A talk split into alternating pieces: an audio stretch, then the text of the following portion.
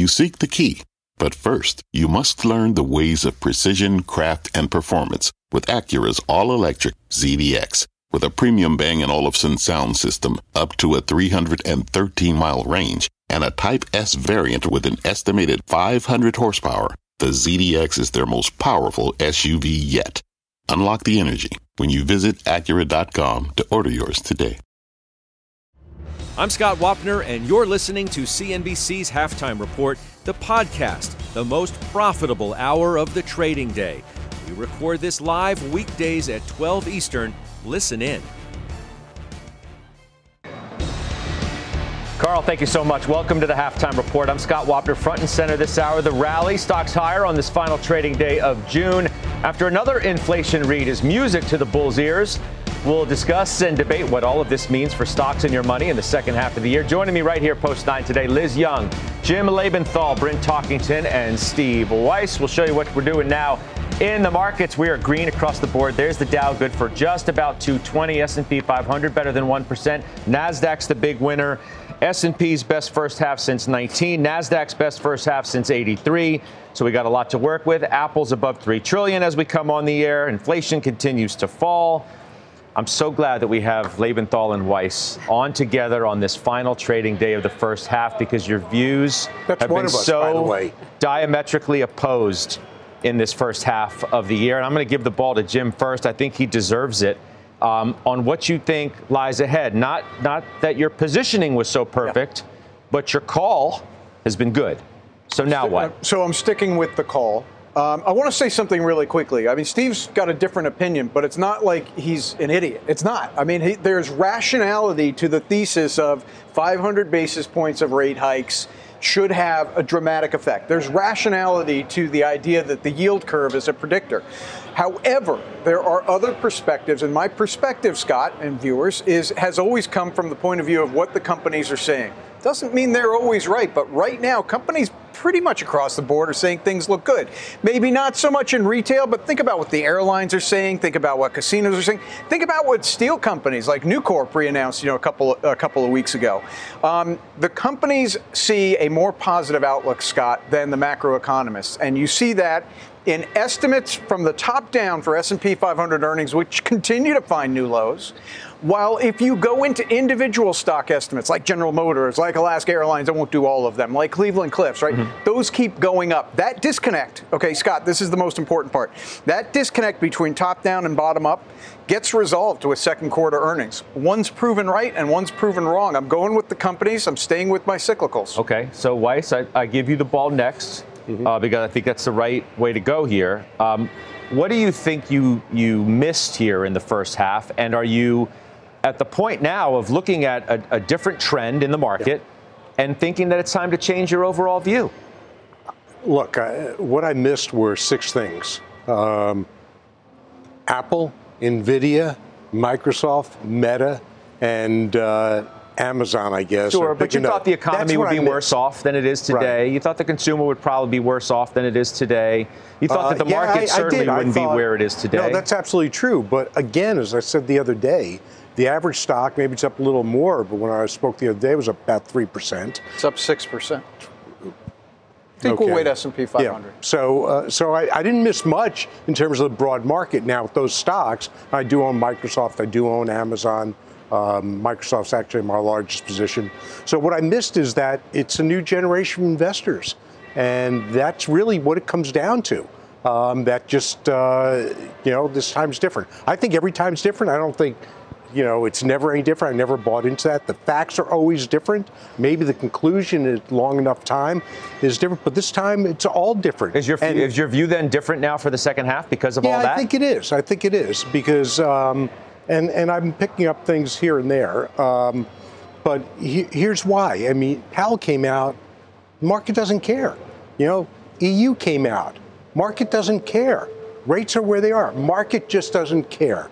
Maybe that's the right thing to do since markets go up all the time, with the exception of that brief period of time where they don't, sometimes longer than brief. But but yeah, so uh, so it does change my view.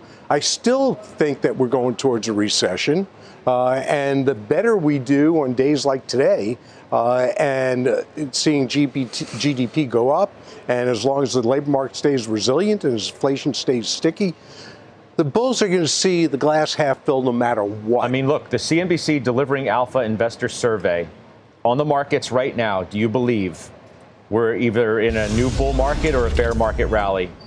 Liz Young, 61% told us they think we've entered a new bull market. So there are a lot more believers, so to speak, today than there have been over the last many months. They, mm-hmm. they sense that there's been a trend change and it's meaningful and it could be lasting. You've been of the more cautious and negative over the first six months. What about now? There has been a trend change and it has been meaningful. And just looking at those numbers alone, there's obvious movement from people who were bears over to the bull side. So there's been some of the capitulation as well that we've sort of waited for for a long time. Not entirely yet. I think the biggest thing that has been different, and one of the things that maybe I got wrong in the first half, was the use of the word should, right? You look at the way that the economy should react, the way that the market should react to higher rates and to less liquidity and to fears over weakening leading economic indicators, which are have completely tanked and, and stayed low, all of the things that should be signals, including yield curve inversions, just have really not been. And the reaction function of the market has been different. I'm not sure that it's going to stay different. I think it's been much longer and it's been more drawn out because we sort of underestimated maybe the force of stimulus that was still there, the force of demand that was still there, and even just the appetite of consumers to continue buying, whether that's on credit card debt or with cash that they still seem to have laying around. I think the reaction function is longer. The use of the what should happen mm-hmm. has changed, and it's changed people's minds. And look, I wish that I would have not missed right the six stocks as well, and, and the rally in tech it's interesting to me that investors shifted from, you know, if yields are down, tech is good. Now it's if yields are up, tech is good. They can't both be right. So the valuations at some point do have to be right sized. That doesn't mean that, it has to crash completely. Maybe just but the there needs to be a right that we tried to put together between rates and tech was mis- misplaced from the get go and that one would have such a direct cause and effect on the other. I know, sure. you know, Mike Santoli has sort of scoffed at the notion that you have to have such a distinct relationship between, you know, higher rates bad for tech, lower rates good for tech. Maybe maybe that was wrong in and of itself, thinking that there had to be such a correlation. And here we are. And here we are. Yeah. I mean, even with rates, you know, okay, rates are up. Tech's been dominating, and there's no reason some would suggest that it wouldn't continue to do that, even if rates sure. stay where they are. Well, I, I think it was about the duration of the assets, right? And that goes for stocks and bonds. So if you look at tech and growth assets as long duration assets as rates rise, they should be under pressure from a valuation perspective now what's happening is we've got long duration assets that are sort of glomming onto a new outlook, a long duration outlook that is AI related, growth related, shift in the economy related, and that's sort of justifying the expansion in these multiples. I still think if we enter a period, if we stay in a period where rates are higher for longer and the Fed does not come off the hiking gas, there has to be pressure on valuations. Just generally speaking, because of all the money that's flowed in there, it doesn't make sense for forward returns. If mm-hmm. you look at PEs, right, it doesn't suggest uh, attractive returns for the next five to 10 years. So, Bryn, would you find yourself in the 61% who say new bull market or the 39 that says bear market rally? Well, I had two choices. So I put the 61% that this is a, a bull market. And so, but I think that the further away we get from those lows, the really harder it is to say, and the longer it takes to say, oh yeah, we're going to go retest the lows. And I think that you can have this exogenous event because if you look historically, we are now in a low vol market. Last year was high vol. We are now in a low vol market. And if you go back through history, low vol markets typically stay low vol until you actually have an exogenous event. So I think we're going to continue to have low volatility until some event that we can't predict happens. So let's say for the rest of the year. And I also think what happened though is did ChatGPT come out in November of last year? It was like late last year that it came out. And I think that between ChatGPT, which was just such great marketing, by the way, to take this like nebulous concept called alter AI and to actually give us an ability to use it was just like masterful in marketing and just like jumped over Google's 10 years of, of that. Between that and this soft landing narrative or this delayed recession, that has just revived animal spirits. But ultimately, ultimately, I think as the two year creeps creeps back up to 5%, we'll see if that matters or not. Because I think as the economy continues to be strong, I do think rates matter. And yeah, it doesn't matter to Apple or Microsoft because they can still issue it like probably well under Fed funds, mm-hmm. but it matters to the market as a whole. So I'm glad you mentioned Fed funds, Weiss, because you know there's been this battle between the market and the Fed, yep. where the Fed funds futures had been continuously pricing in cuts for 2023, despite the fact that the Fed was saying, bad chance of that. It's not happening. Well, you know what's happened? Fed funds futures have moved to the Fed because there are no rate cuts now priced in for 2023. No cuts at all priced in for 2023. And yet, the market, the stock market, so as Fed funds futures have moved closer to the Fed, the stock market has had an ability to say, okay, we can deal for the moment with no cuts and we can keep the trend intact. Does that make sense? I mean, that's what's happening, right? And this so, may be the very first time, by the way, that Fed funds futures have been pricing in no yeah. cuts for 23. Look, it was idiotic. I mean, I, I can't express how much, you know, disdain I have for that thought process the Fed was going to turn around cut rates while they're still saying we're going to raise rates. I mean, and what planet were those people living on? And there are a lot of people. It's a highly populated planet. I don't think there'll be rate cuts until you get inflation back to a normal level you're going to continue to be in a restricted or well on the way. You take a look at today's inflation number, it showed some progress. Well, it was the lowest annualized PC in two years. Now, right, but obviously the core, consensus. well, the core is still elevated, right? And that's what the Fed still very elevated. Looks, I know, I know. Um, and that's what the Fed looks at. It was still a slight beat. The fact of the matter is, the picture on inflation is different today than it was, you know, six months ago.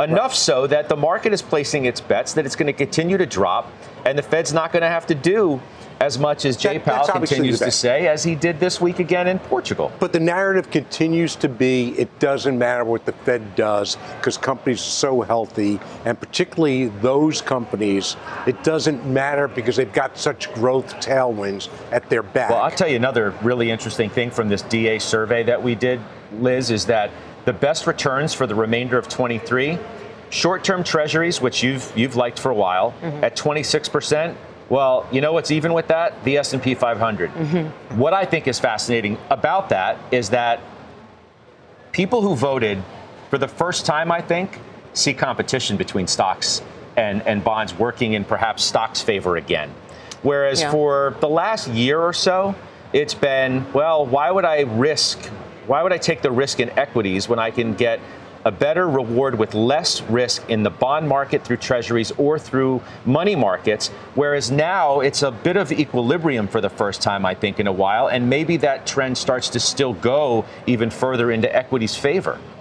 It, it could. It certainly could. And, and look, let's be clear. You don't have to only own one or the other. You can own both. You can have short-term treasuries and you can have the S&P the, the assumption in that case, if you're voting that both are going to go up and both are going to do well for the rest of the year, the assumption has to be something along the lines of okay, the Fed has paused, which means that we're closer to the end of it than the beginning of it, which will release some of the pressure, and perhaps the two years slowly drifts lower as we get to the point where we start to hear from them that they're going to cut at some point or that they're satisfied with where inflation is.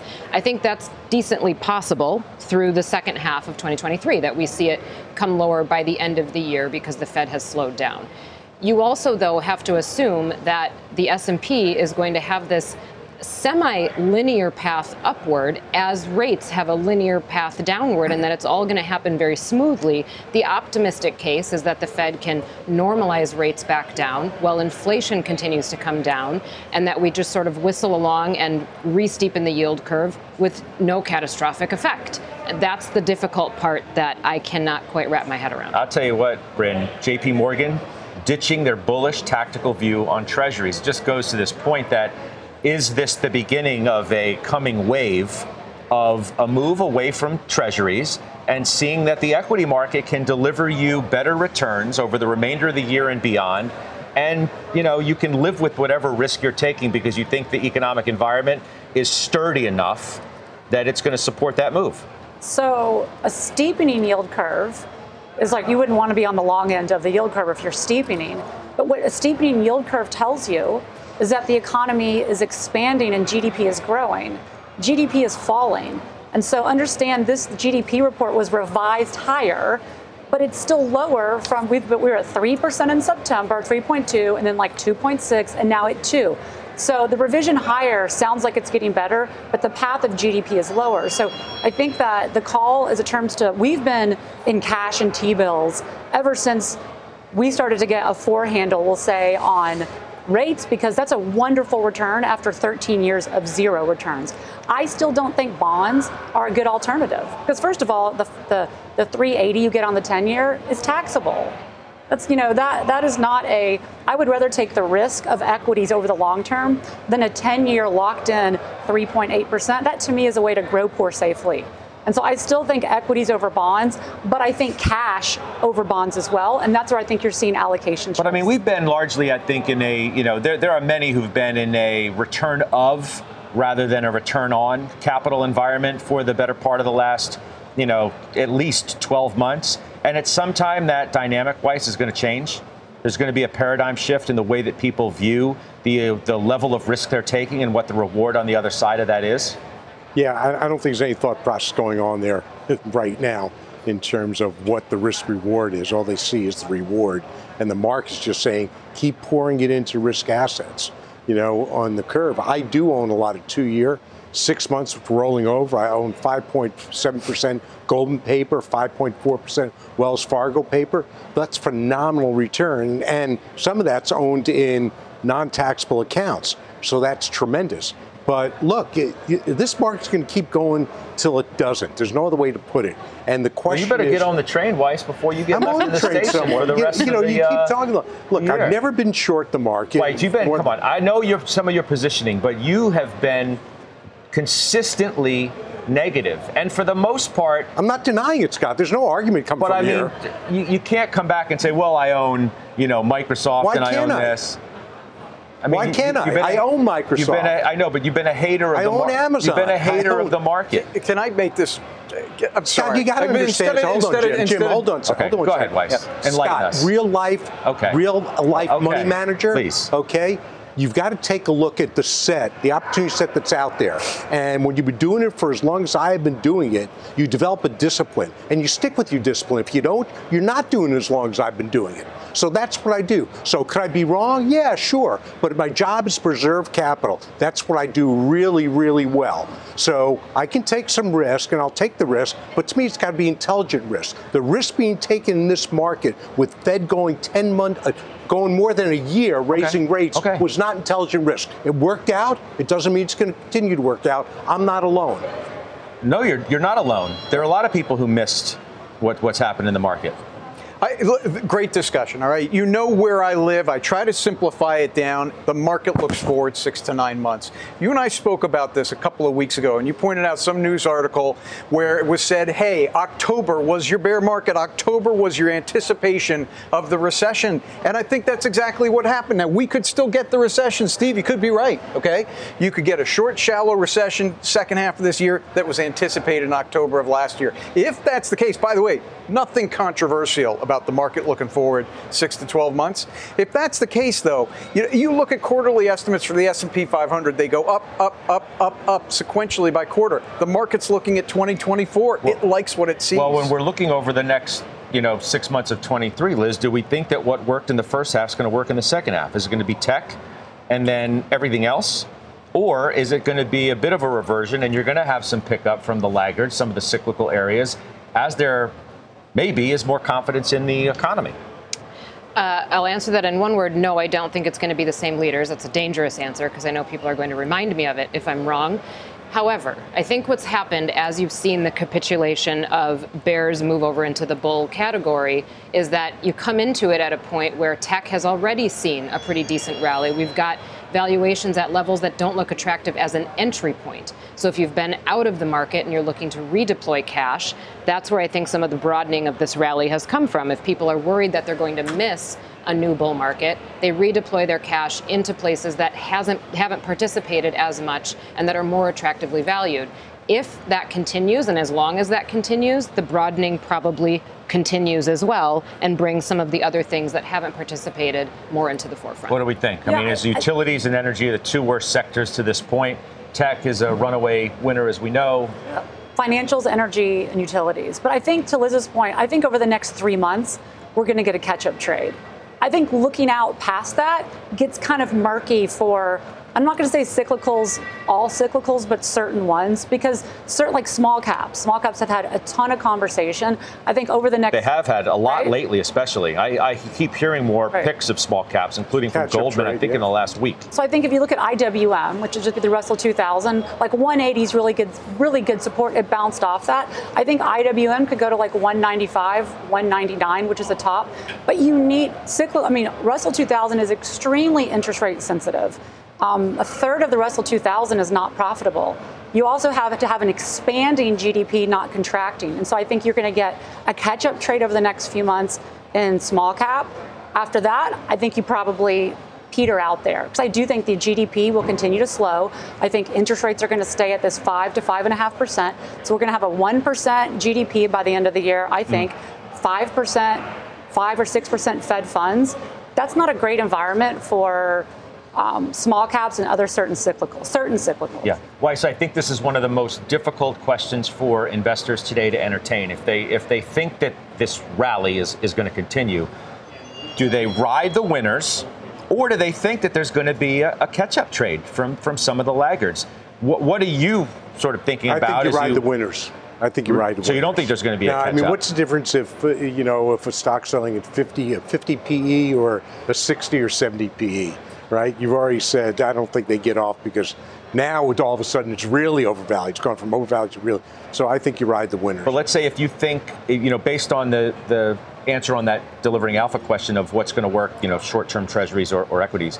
If you have money coming out of money markets and money coming out of bonds to go into stocks, does it find a home in the laggards or does it find a home in the winners? Uh, I think three quarters in the winner and one quarter in the laggards. You know, I think some goes in. Look, I'm looking, and I actually bought very, very small because I'm doing work on. It's going to motivate me. Jacobs. You know, Jacobs is just they're breaking the company in two. That won't happen until second half of 24. But you know, I do believe, and you see it everywhere, and the news headlines tell you every single day, you're going to be more and more onshoring. Letter There's J is that the is that that's the letter J. Okay. And um, you know, so they're engineering, their sustainability. They're what you need when you're putting up a new facility. You need them. And they'll break the business into two. They announced it one basically government contracting, and the other consulting. So I think it's a good story. It's not, it's not terribly cheap, but it's cheap cheap enough, right? And it's a steady, steady business. So the business there, you know, it'll be one's one part of the business is doing ten and a half billion. That's the consulting. The other's doing about four and a half. So I think it's a solid name from here. So, you know, that's where I'm looking for part of the portfolio. What do you, what do you think about that, that question, the very question itself of winners or, I mean, you, I'm sure, you know are answer, hoping, well, you're hoping yeah. that well, the laggards have a better second half than they had in the first, but are you convinced that they will? And do you think that if that money does come in from the other places, it'll find a home there, or if it'll go, as Weiss said, you know, two thirds into what's what's worked for you? So not you, but them. no, no, no. I know? got, I got it. Um, you know my answer, but for the record, I'll say I am sticking with the overweight to cyclicals, and I do think small caps are going to do well. But there's, you know, there's a couple of things that that I center on here. One is this economy just is stronger than people expected, right? Think about three months ago when Silicon Valley was was imploding, and everybody said, "Here it comes." Remember how much we were talking about the sluice? Right now, we're not even talking about it. It just it didn't happen. There's no reason to go back and say why it didn't happen. It didn't happen. This economy is a lot stronger than people expect. That's going to show up in the earnings for the cyclicals. Here's the other thing, and if this is my last point, and I and I you know go into retirement on this, follow the cash flow Follow the cash flow. These energy companies, these material companies, these financial companies. Okay. That's why have, people people have been following the cash flow and they've been following good balance sheets and and that's why they've been going into mega cap tech. I, I I'm gonna. I, I, does everybody get, see his smile? Does everybody see? Well, I mean, you said follow the cash let me, flow. Let me let me finish the point because so I they've think, been doing. I, think, I, I know, but this is important. Okay, you look at these material companies, you look at these energy financial companies. They are buying back shares at, in a lot of cases, well below book value. General Motors, Cleveland Cliffs, Citigroup. Now, look, that Apple doesn't. buys a lot of shares too. Three trillion dollars today. I, I, think I've made my Let's point. see if it closes above that for the first time I, ever. Do you think I've made my point, despite your best efforts? I mean, if you're convinced you made your point. Bryn? I did. my guess. Audience of one. Bryn, help me. Yeah, exactly. Feel good about your point. That's great. All right, we'll take a quick break. Coming back, our chart of the day. Apple, as we just said, $3 trillion market cap today. It's the second time it's done it on an intraday basis, yet to close there. We'll see if it can today. We'll dive into that record move next. We're back in two minutes.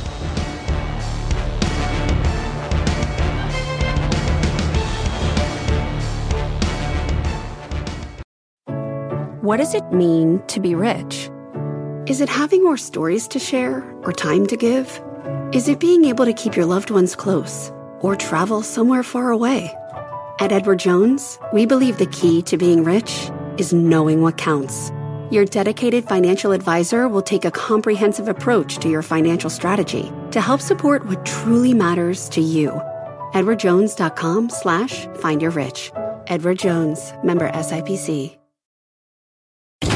Electricity, a big idea that's inspired countless new ones. From powering the light bulb to virtually powering our entire lives. 30 years ago, State Street launched the Spider S&P 500 ETF, SPY, a big idea that inspired the world to invest differently and still does. What can you do with SPY? Before investing, consider the fund's investment objectives, risks, charges, and expenses. Visit ssga.com for a prospectus containing this and other information. Read it carefully before investing. SPY is subject to risks similar to those of stocks. All ETFs are subject to risk, including possible loss of principal. Alps Distributors Inc. Distributor.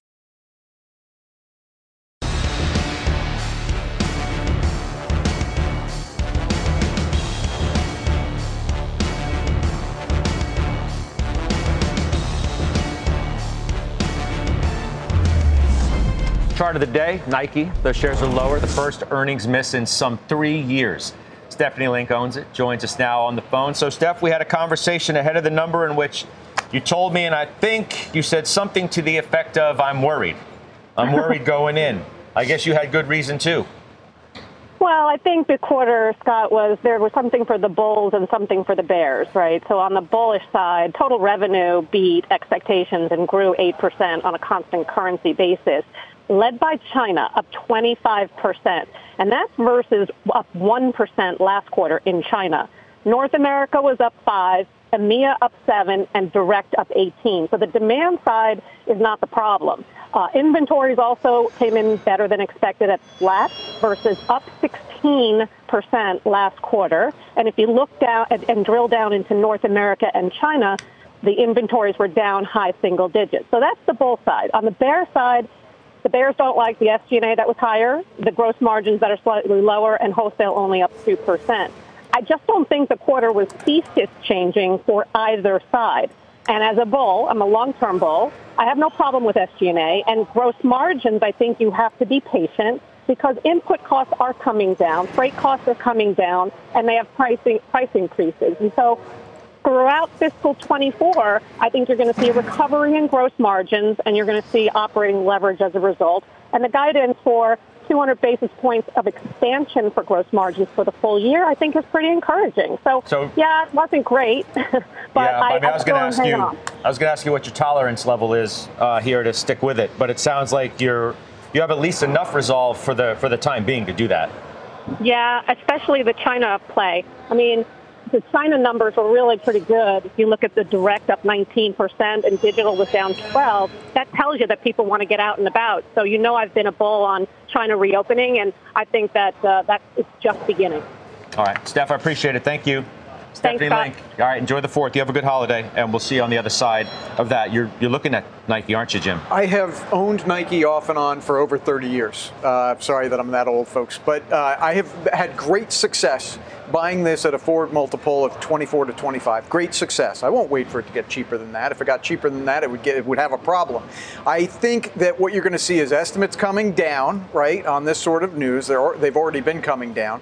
The multiple's probably going to follow it. But if I can get this 10% cheaper, that's where I want it. And I, it's going to be too tempting to pass up 10% cheaper. All right, you let us know. Yep. Uh, Thank you for that. All right, let's get the headlines now with Christina Partsinevelos. Hi, Christina.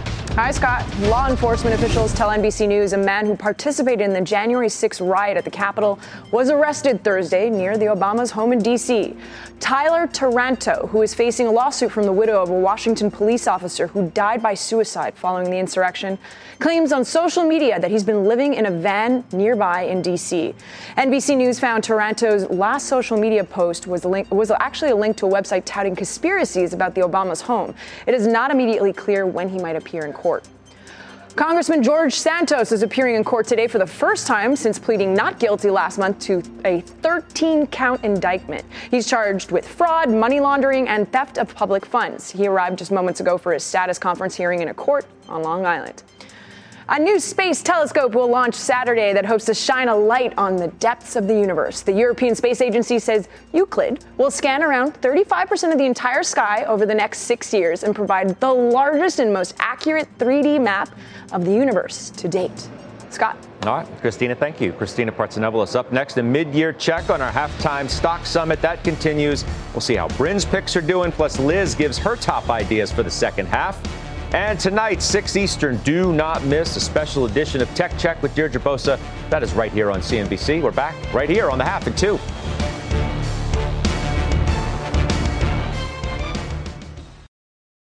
Old Dominion Freight Line was built on keeping promises. With an industry leading on time delivery record and low claims rate, we keep promises better than any other LTL freight carrier because we treat every shipment like it's our most important one. Visit ODFL.com to learn more.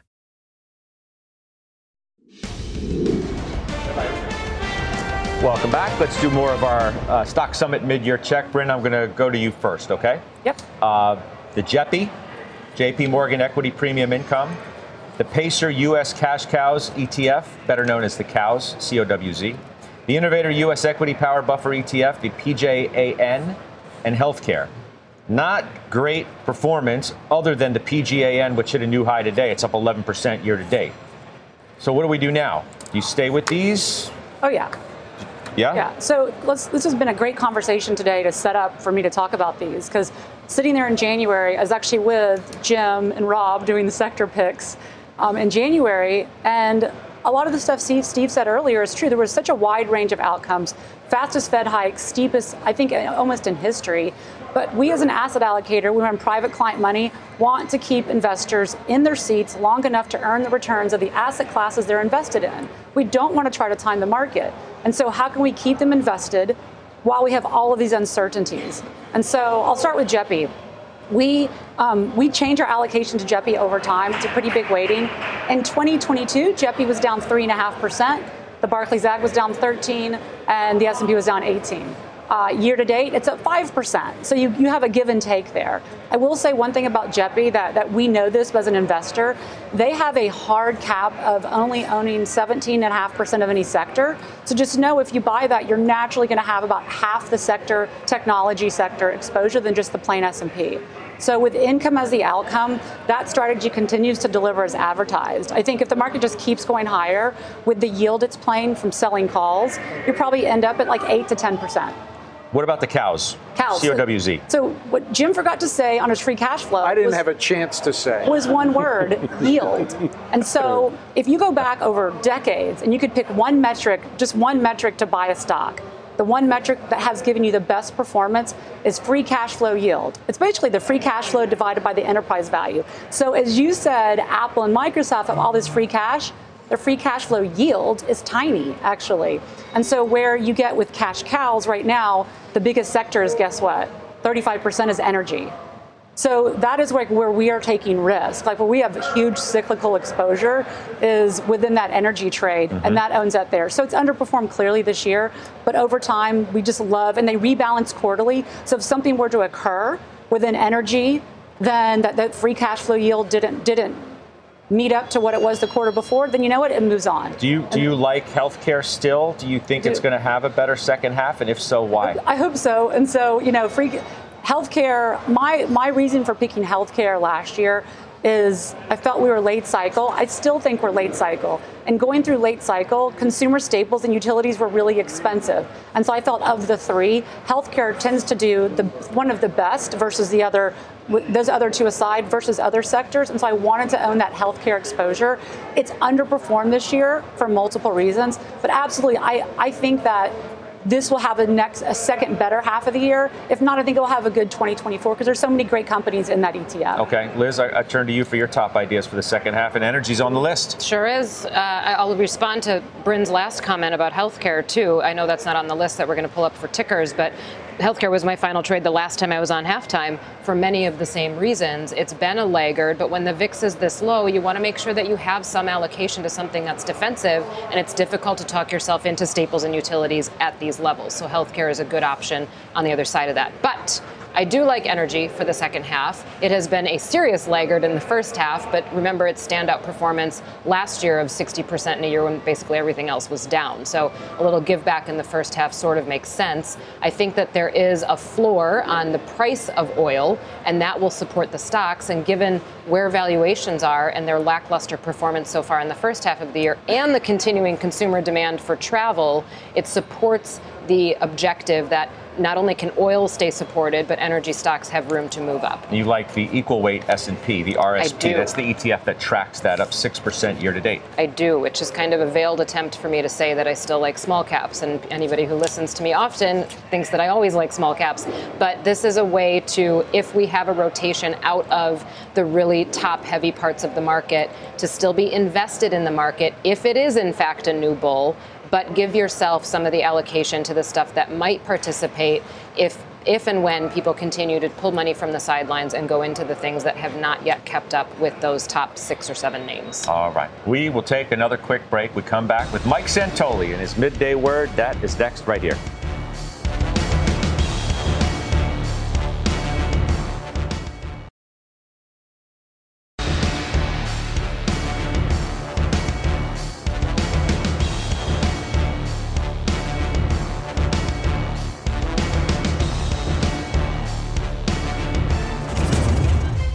Back. Senior markets commentator Mike Santoli joining us now for his midday word. Your name came up earlier in our conversation about tech and if it's going to still work in the second half. And this relationship that many have talked about for the last many, many months about higher interest rates, long duration assets, and how they can't work in that environment. Well, rates have been elevated. And tech has worked real well. Yeah, rates have been uh, elevated, uh, range bound at those relatively high levels, but also uh, the market has removed anticipated rate cuts from the, the second half of this year. And still, something else clearly is driving tech. So the entire time, I was always of the it's one factor, not the big swing factor uh, in these stocks. They had a massive valuation reset last year, but also their earnings forecast crashed for 2022, and they've mostly been on the rebound since then. So I think the overall market. Uh, 4,400 on the S&P. We were here two weeks ago. Since then, we had this really modest dip very, very orderly. Uh, we're now less overbought than we were two weeks ago at the same level. The average stock has outperformed. It all makes the tape action itself seem pretty unassailable. Um, it's still uncomfortable, though, when you see the biggest stocks in the world by market cap going up in this lockstep 45 degree fashion every day. Clearly, this we're at the recognition moment uh, of this bull market type action, and and maybe we're not quite at overconfidence levels, but everyone thinks we have this seasonal window for further upside. Uh, and so, you know, the uh, the the, uh, the this, this sap is rising, as I said yesterday, in terms of speculative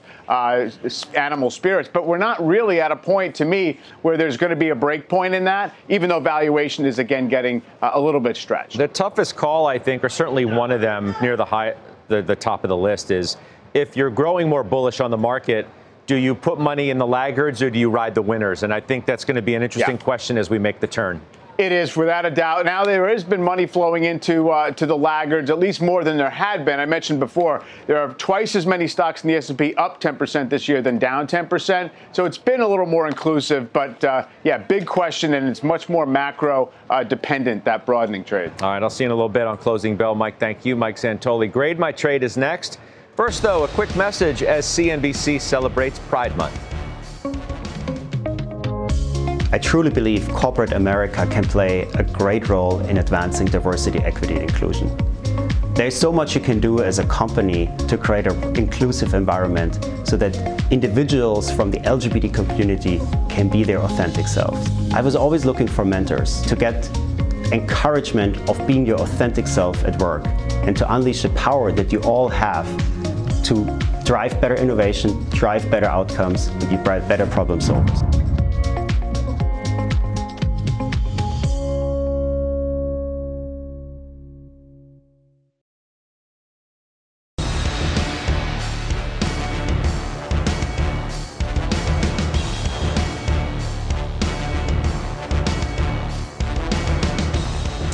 It is time for Grade My Trade. Bryn, you're up first. From Gary, bought Tesla mid May 180 along with selling a September 200 call. Stock ran up quicker than planned. What should I do? Well, I'll give you an A, first of all, because you made money. So, what, what I would do is when you originally underwrote the trade, you were happy with the return profile you were going to get. When you sell calls, you must be willing to get rid of that name you're selling a call against. So I did some quick quick math. I think you probably got $20 of premium for selling that September 200. So you made around 11% on that. You're about 11% up on the stock. I would never buy back those calls at a loss because all of a sudden you're under re-underwriting it and you think that Tesla's going to continue to go higher. I would just let the call expire, let the call get stopped, the, co- the company get called away, and then revisit it next. All right, good stuff. Uh, Liz, to you from Wayne, would you consider gold a longer term investment versus a trade given its recent breakdown? What do you think? Hi, Wayne. So I would consider this a longer term investment during this cycle. And I think the recent breakdown is actually an opportunity to add here. A lot of investors got into gold before or during March out of fear of recession and out of a weakening dollar. So if you expect that the dollar continues to weaken and that we're not quite out of the woods of thinking that there might be a recession on the horizon, gold is still a good opportunity, and I would keep an eye on it. I don't think it's time to sell in a downturn. All right, Jimmy from Jerry, Boeing, bought it at 161. Should I sell or should I hold? So, Jerry, uh, great purchase here. You're up about 30%. I think you've got another 30% at least. I like your purchase price. I was purchasing it a lot last year. Uh, you may remember that my colleague over here, Mr. Weiss, was shorting it on air as I was buying it. I don't know if you remember that, Steve. I do. Uh, but uh, be with me. Be with me on this Weiss Jimmy battle. Wow, third, another 30%? Weiss? Yeah. You I'm have a just looking retort? For, you know, I'm going to help you celebrate when you get even on that position. I am. I am even. I've got three quarters of my position under 200 because when you believe in something and it goes down, you load up the boat. You got orders coming in. You, You, back got up the tractor. picking up. Come on. No, he's, he's a Navy man. He loads up the boat. I know, but Did you did you see me doing this? I was in mid. You always go ahead. Like, just I know, but I interrupt mean, me. you All right, back up the tractor. That's what you do. if All you're right, the I'm going to back Jim. up the tractor, Scott. All right. All right, Weiss, to you. Andre, uh, bought Uber at $29.80. Should I add here? It's a great trade. I actually added to it last week a little bit, and um, look, I mean, it, it's basically a monopoly. I mean, you've got Lyft there; they're trying to figure it out. But Uber, you know, I took a cab, Scott, the other day in the city. It was 50 bucks to go midtown. Uber is cheaper than that. So look, I think that, that the CEO's been phenomenal. He's done everything he said It he isn't, would do. but anyway. yeah. Nice, nice. It isn't cheaper. Yeah, well, uh, I'm I hate to break it to you. I'm you. pitching something here, Scott. I'm pitching. Don't let the facts get in the way of a good yeah, story. Yeah, yeah, okay. um, pretty expensive. That's inflation for you, and that's why the Fed's going to keep going, Scott. All right. But anyway, I like it. I don't think there's anything wrong with buying here. I only think you have another 15% upside, but your downside's minimal. All right, we'll take a quickie. We'll come back. We'll do final trades next.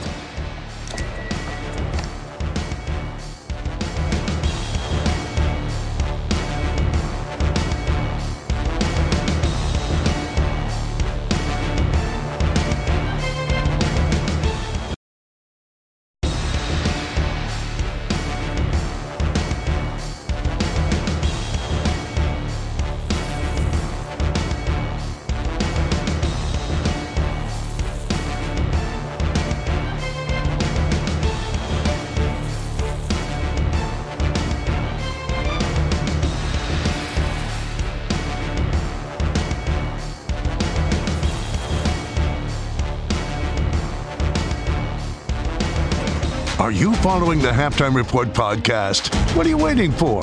Look for us in your favorite podcasting app. Follow the Halftime Podcast now.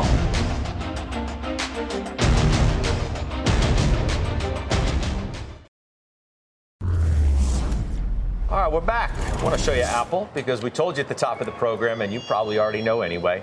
Above $3 trillion in market cap, second time ever. It's never closed above that level, so we'll be watching that for the remainder of the afternoon. Also initiated today to buy at Citi. Street high price target Bryn of 240.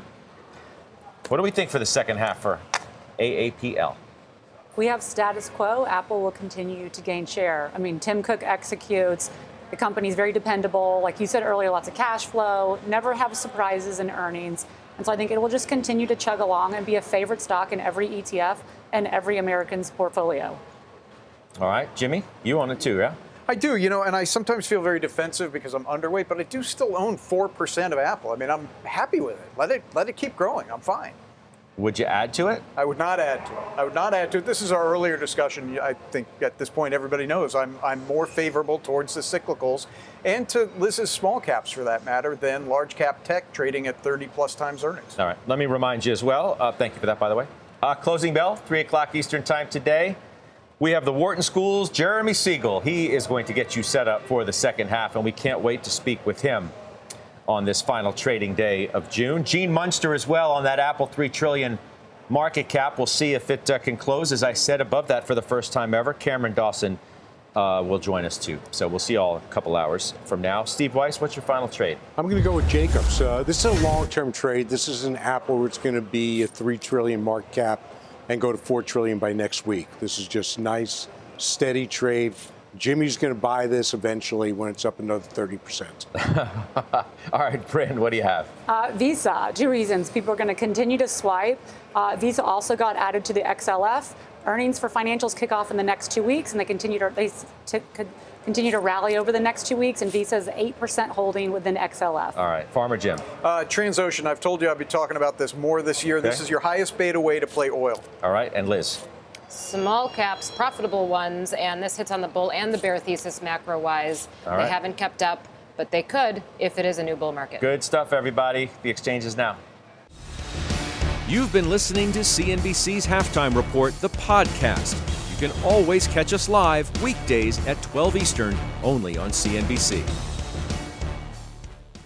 All opinions expressed by the Halftime Report participants are solely their opinions and do not reflect the opinions of CNBC, NBC Universal, their parent company, or affiliates, and may have been previously disseminated by them on television, radio, internet, or another medium. You should not treat any opinion expressed on this podcast as a specific inducement to make a particular investment or follow a particular strategy, but only as an expression of an opinion. Such opinions are based upon information the Halftime Report participants consider reliable, but neither CNBC nor its affiliates and or subsidiaries warrant its completeness or accuracy, and it should not be relied upon as such. To view the full halftime report disclaimer, please visit cnbc.com forward slash halftime report disclaimer. From pit lane to podium, the Las Vegas Grand Prix is providing fans a race day experience at the speed they deserve. With the help of T Mobile for Business, our 5G advanced network solutions are powering race day operations with event wide connectivity.